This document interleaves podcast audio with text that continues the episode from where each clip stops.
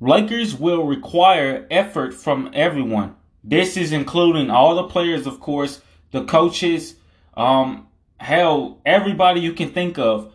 And also, this does not, at least in my opinion, um, I say they should require effort from everyone. And I think that's what's going to happen this upcoming season, you know, that's literally right around the corner.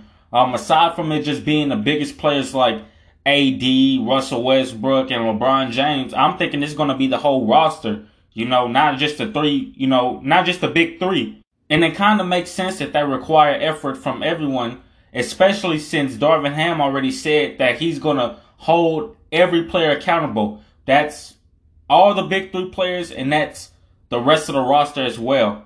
So, um, I think it's going to be good. You know, now I'm not saying that they're gonna they're gonna win everything or they're gonna be like in 2020 how they were and won another championship ring. No, um, but I do feel now that they have Patrick Beverley, it I guess you could say they have more advantages now. Um, but they still have a lot to do, especially with this roster.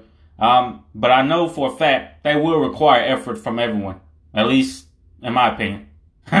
Be safe. Have a great day.